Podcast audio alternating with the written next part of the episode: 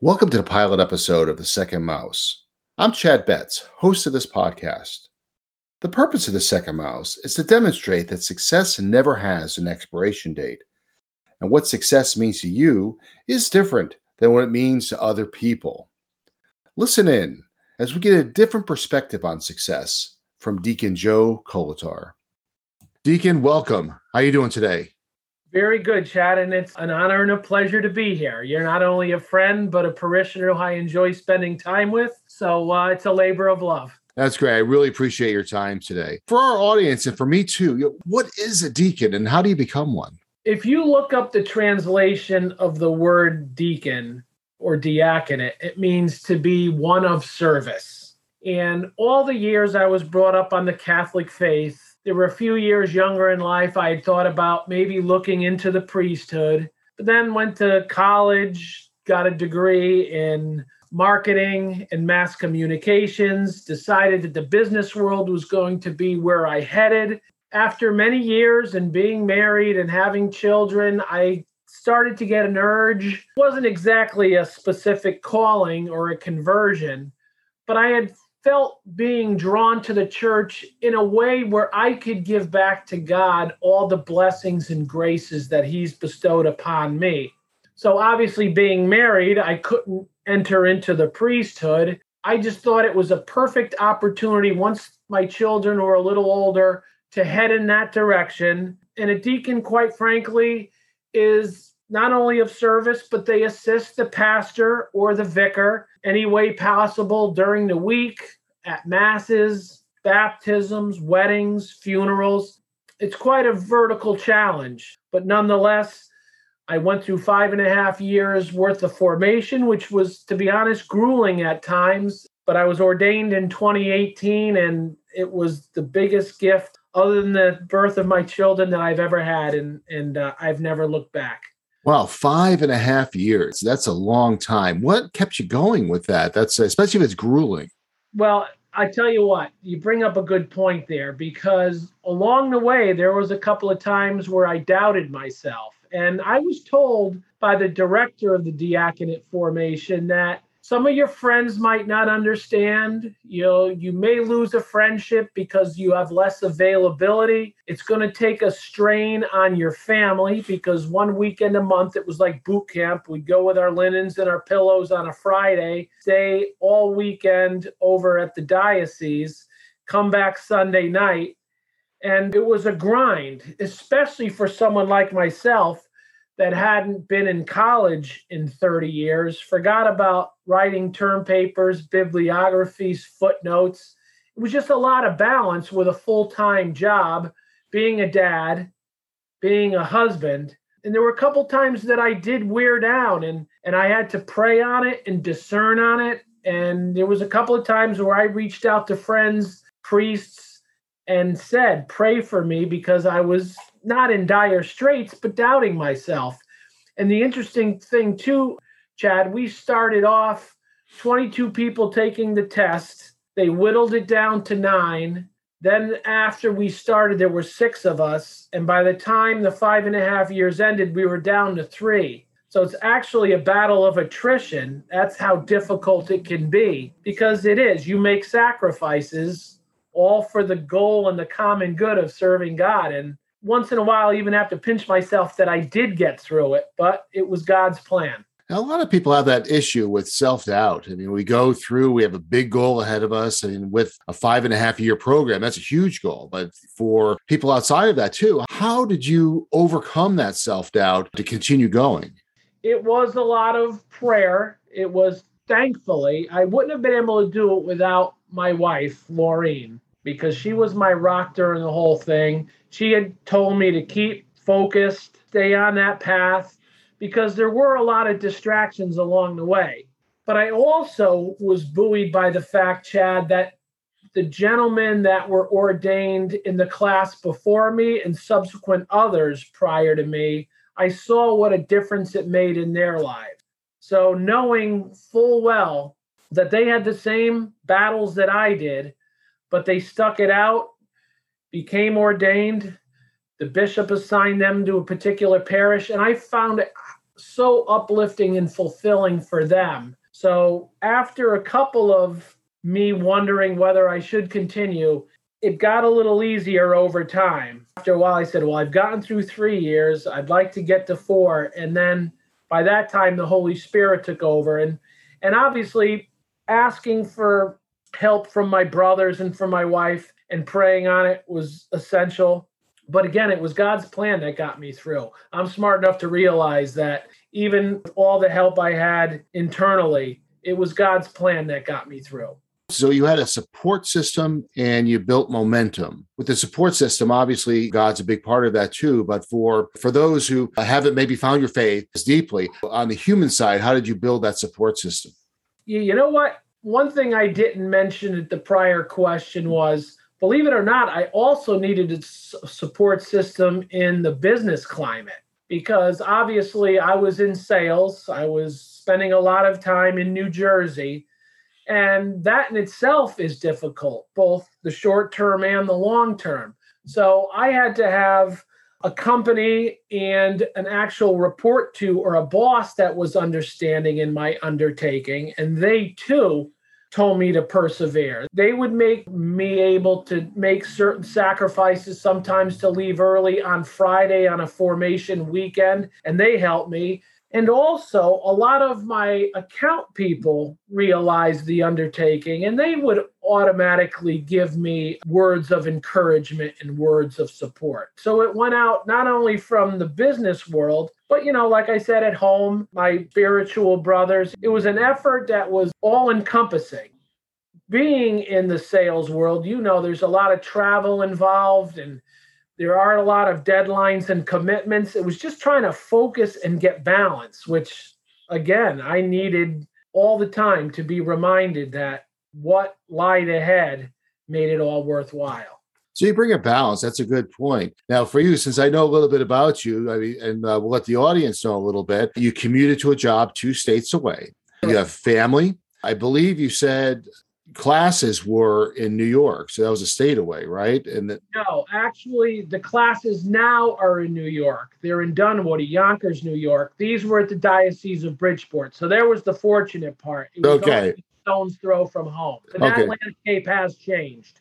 Okay, so you only had one two hour commute a day rather than two. How did you balance with that? With the large commute, sales is a 24 hour a day job, family commitments. How'd you find balance? Yeah, and, and to add to that, it was two hours each way. so two hours down to New Jersey, but essentially two hours back. And fortunately, in the world nowadays, as much as it was a hassle, you could telecommute. There were so many times going over the Tappan Zee Bridge that I might have been in the middle of negotiating a deal, going through the rigmarole of having a purchase order signed or an invoice paid. So, although I was in the office down in New Jersey during the day, you know, you had to be smart with your time going to and from work as well Mm-hmm. And then knowing, especially the week prior to a formation weekend, that I couldn't rely on doing anything at home. You know, salespeople obviously use the weekend to their advantage where they deem it appropriate. But there was one weekend a month where I had to completely put my job aside and focus on the formation.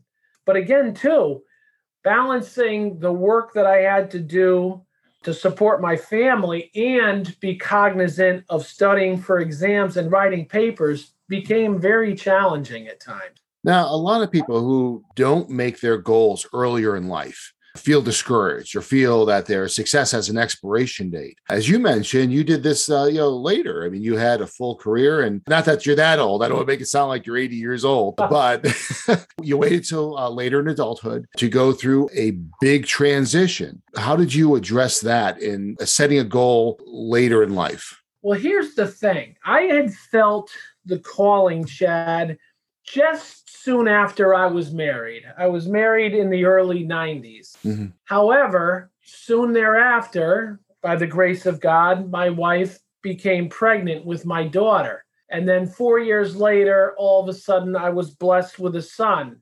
So I knew to be a proper father and husband, I needed to wait out my interest and my inquiry into the diaconate, knowing that first and foremost, my commitment was with my wife and my children.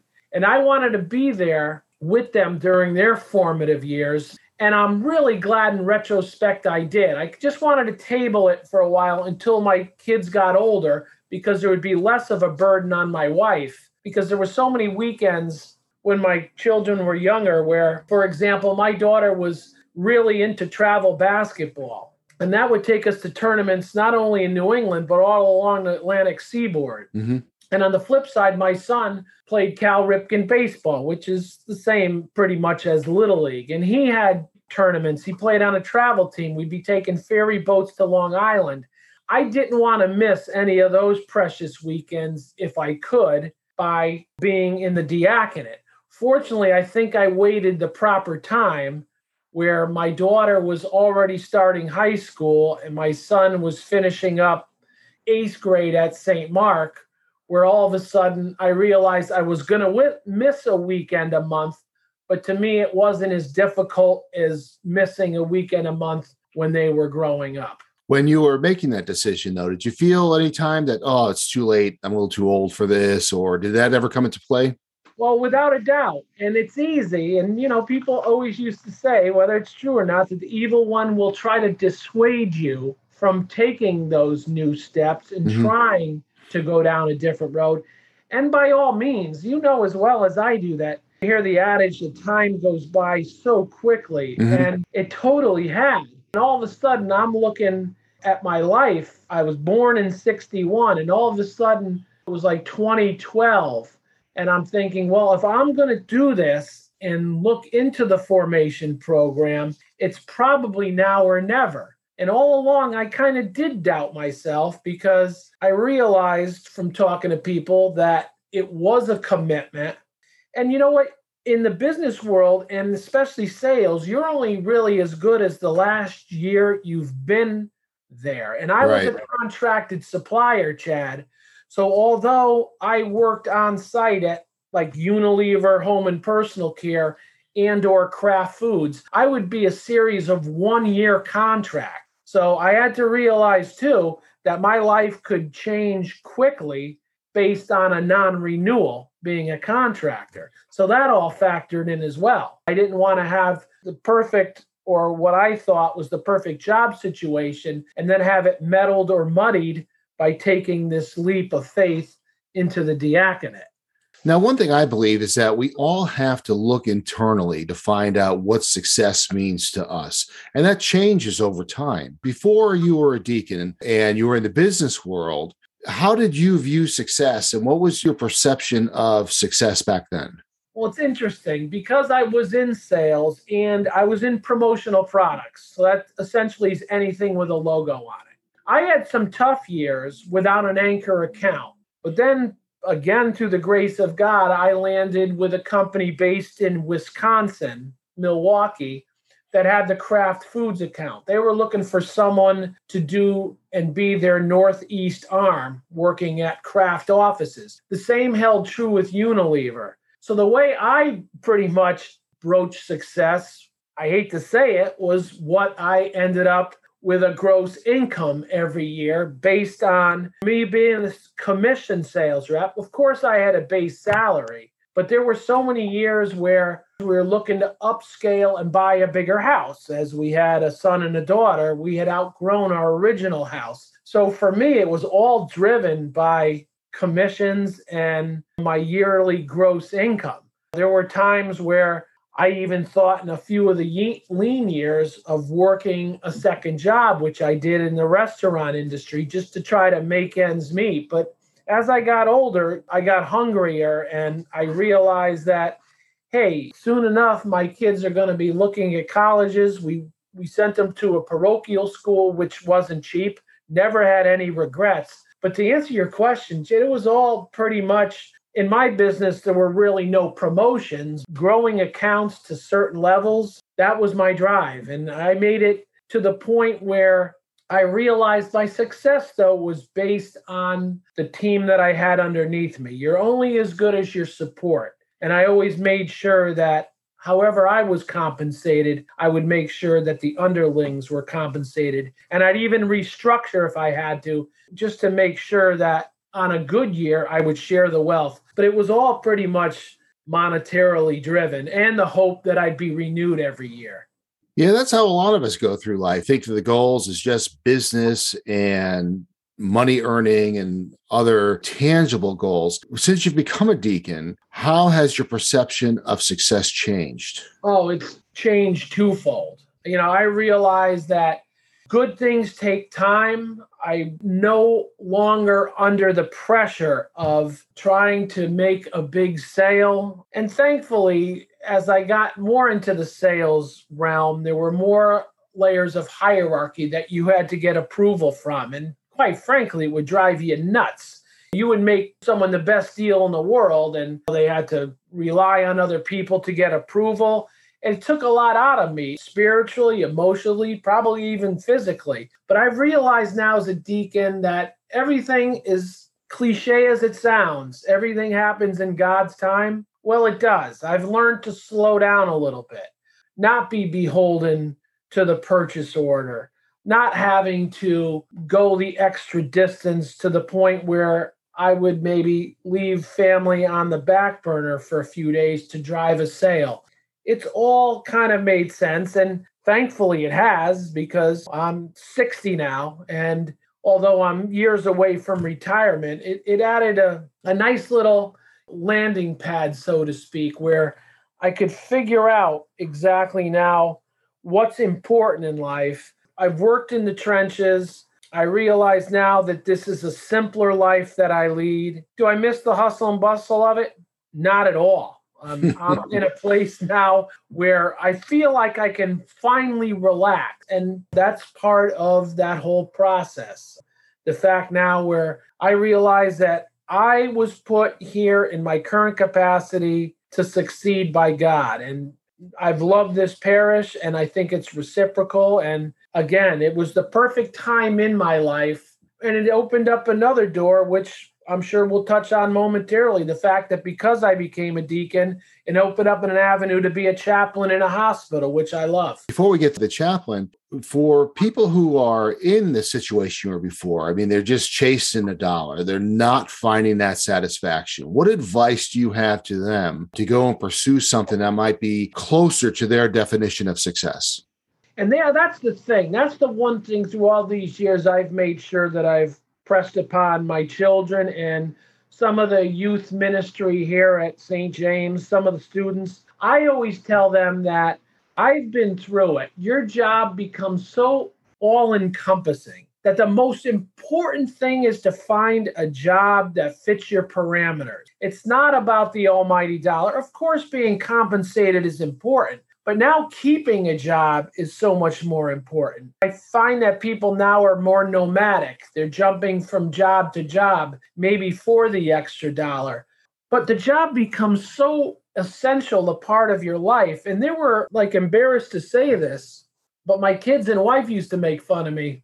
It got to the point they wouldn't talk to me on Sunday night because I was already dreading the hmm. week ahead for particular reasons, whether it was pressure to close a deal, maybe having a lean month. I knew then that hopefully someday I would find something where I could enjoy it. I could put in the time and never feel undue pressure, short term, long term, etc. Because I had paid my dues. And if you're not happy and almost looking forward to work, then you do really have to try to regenerate maybe a different game plan. Obviously, it's easier said than done. But now I look at the landscape of so many people that are just up and leaving their jobs, whether it's mandates or just being tired. It's, and that's really because they were unfulfilled in what they were doing. And again, yeah, I guess I learned it in retrospect kind of late, but it's never too late to start all over again great. It's a great message. Success doesn't have an expiration date. That's a great point. You had mentioned service, and you know, service is very important. Do your chaplaincy at the hospital. Why don't you get spend a minute or two explaining what that is? Sure. When I was going through formation, my last year, a chaplain came in from the hospital and did a little speech about pastoral education. So we ended up taking a couple of classes over at St. Vincent's Hospital, and I felt intrigued by it. I knew being a deacon would open up avenues to help people in need, whether they were poor, they were sick. There's something about visiting those that are vulnerable in hospital, whether short term or long term. So, Chad, it kind of piqued my interest, but I knew unbelievably similarly to the diaconate formation that to get able to become a chaplain, you had to take classes. It was called CPE, which was clinical pastoral education. And that in its own right was very difficult. I had to meet at actually Bridgeport Hospital, which is a Yale New Haven property, one night a week for hours. And then I had to, as I was learning the craft, be on call once a month for a 24 hour shift, twice a month for 12 hour shifts, and shadow some of the deacons that had chaplains that had been there forever. And even that was very difficult. But I found that was after I had been ordained, and I found the time and the love to pursue that. And that to me has been more than I ever wished because we know that people are hurting, some of them without family members. Just to see someone who I can walk into a hospital room that hasn't conversed with anyone other than hospital personnel to make them smile, to most importantly, to listen to their story. I've always felt being a chaplain, you want to go into that room and leave that room making that person feel better about themselves. And some people are more troubled than others but just to get them to smile, to realize that you're listening, that you're there to pray for them. It was the perfect segue, Chad, on the heels of being ordained and sent to St. James. And I thank God for it every day. I mean, this there's no way I would have become a chaplain without being a deacon. It was just all of God's plan. And I do it a couple of nights a week and I fill in anywhere between 10 and 15 to 20 hours a week it provides balance. It's difficult. Sometimes they get called to a trauma. Sometimes they get called to a passing to try to deal with family members. It's difficult. Sometimes I have sleepless nights and you have to draw boundaries, but essentially you're there to be able to hug someone, to listen to them, to give a shoulder to cry on. It's it's all part of the whole service modus operandi that I mentioned earlier. God wanted me to do. Well, I want to thank you very much for sharing your story today. I mean, just to give people an idea that success goes beyond business, success goes beyond money, and give us a unique view of what a different type of success can be. If people are interested in joining the diaconate, what would you recommend they do? The first thing they can do is go on the Diocese of Bridgeport website, and there's a spot to click on for the diaconate. They have special sessions from time to time for those that are intrigued and want to hear about it. There's an application process. You have to get approval from your pastor. There was psychological counseling, which my wife to this day says she's surprised I ever got through. but it's a, it's a process. But now it's advanced so much where it's done at Dunwoodie which is beautiful. It's over in Yonkers, it's a seminary. And now, not only are you ordained a deacon, but for those that want to pursue theology even further, you get a master's degree in theology. That's something that wasn't offered to me. But again, now they've streamlined it where you can even take classes online and the process is quicker. Instead of five and a half years, it's more like four years now. It's something to pray on, and they'll tell you to discern because you need the backing of your family, of your children, your wife, parents, and coworkers to make it work. Well, thank you very much for your time today. It was great speaking with you. Uh, look forward to talking to you again in the future. Yeah, likewise, Chad. Like I said, you've always made me feel comfortable. And to be able to help a friend and share a story is perfect for me. Thank you. Thank you. Thank you for listening. This is the pilot episode, so your feedback is important to me. Please leave your comments so I know what to improve on, what to keep the same, and to see if we should even continue with the podcast. I appreciate your support and look forward to hearing from you.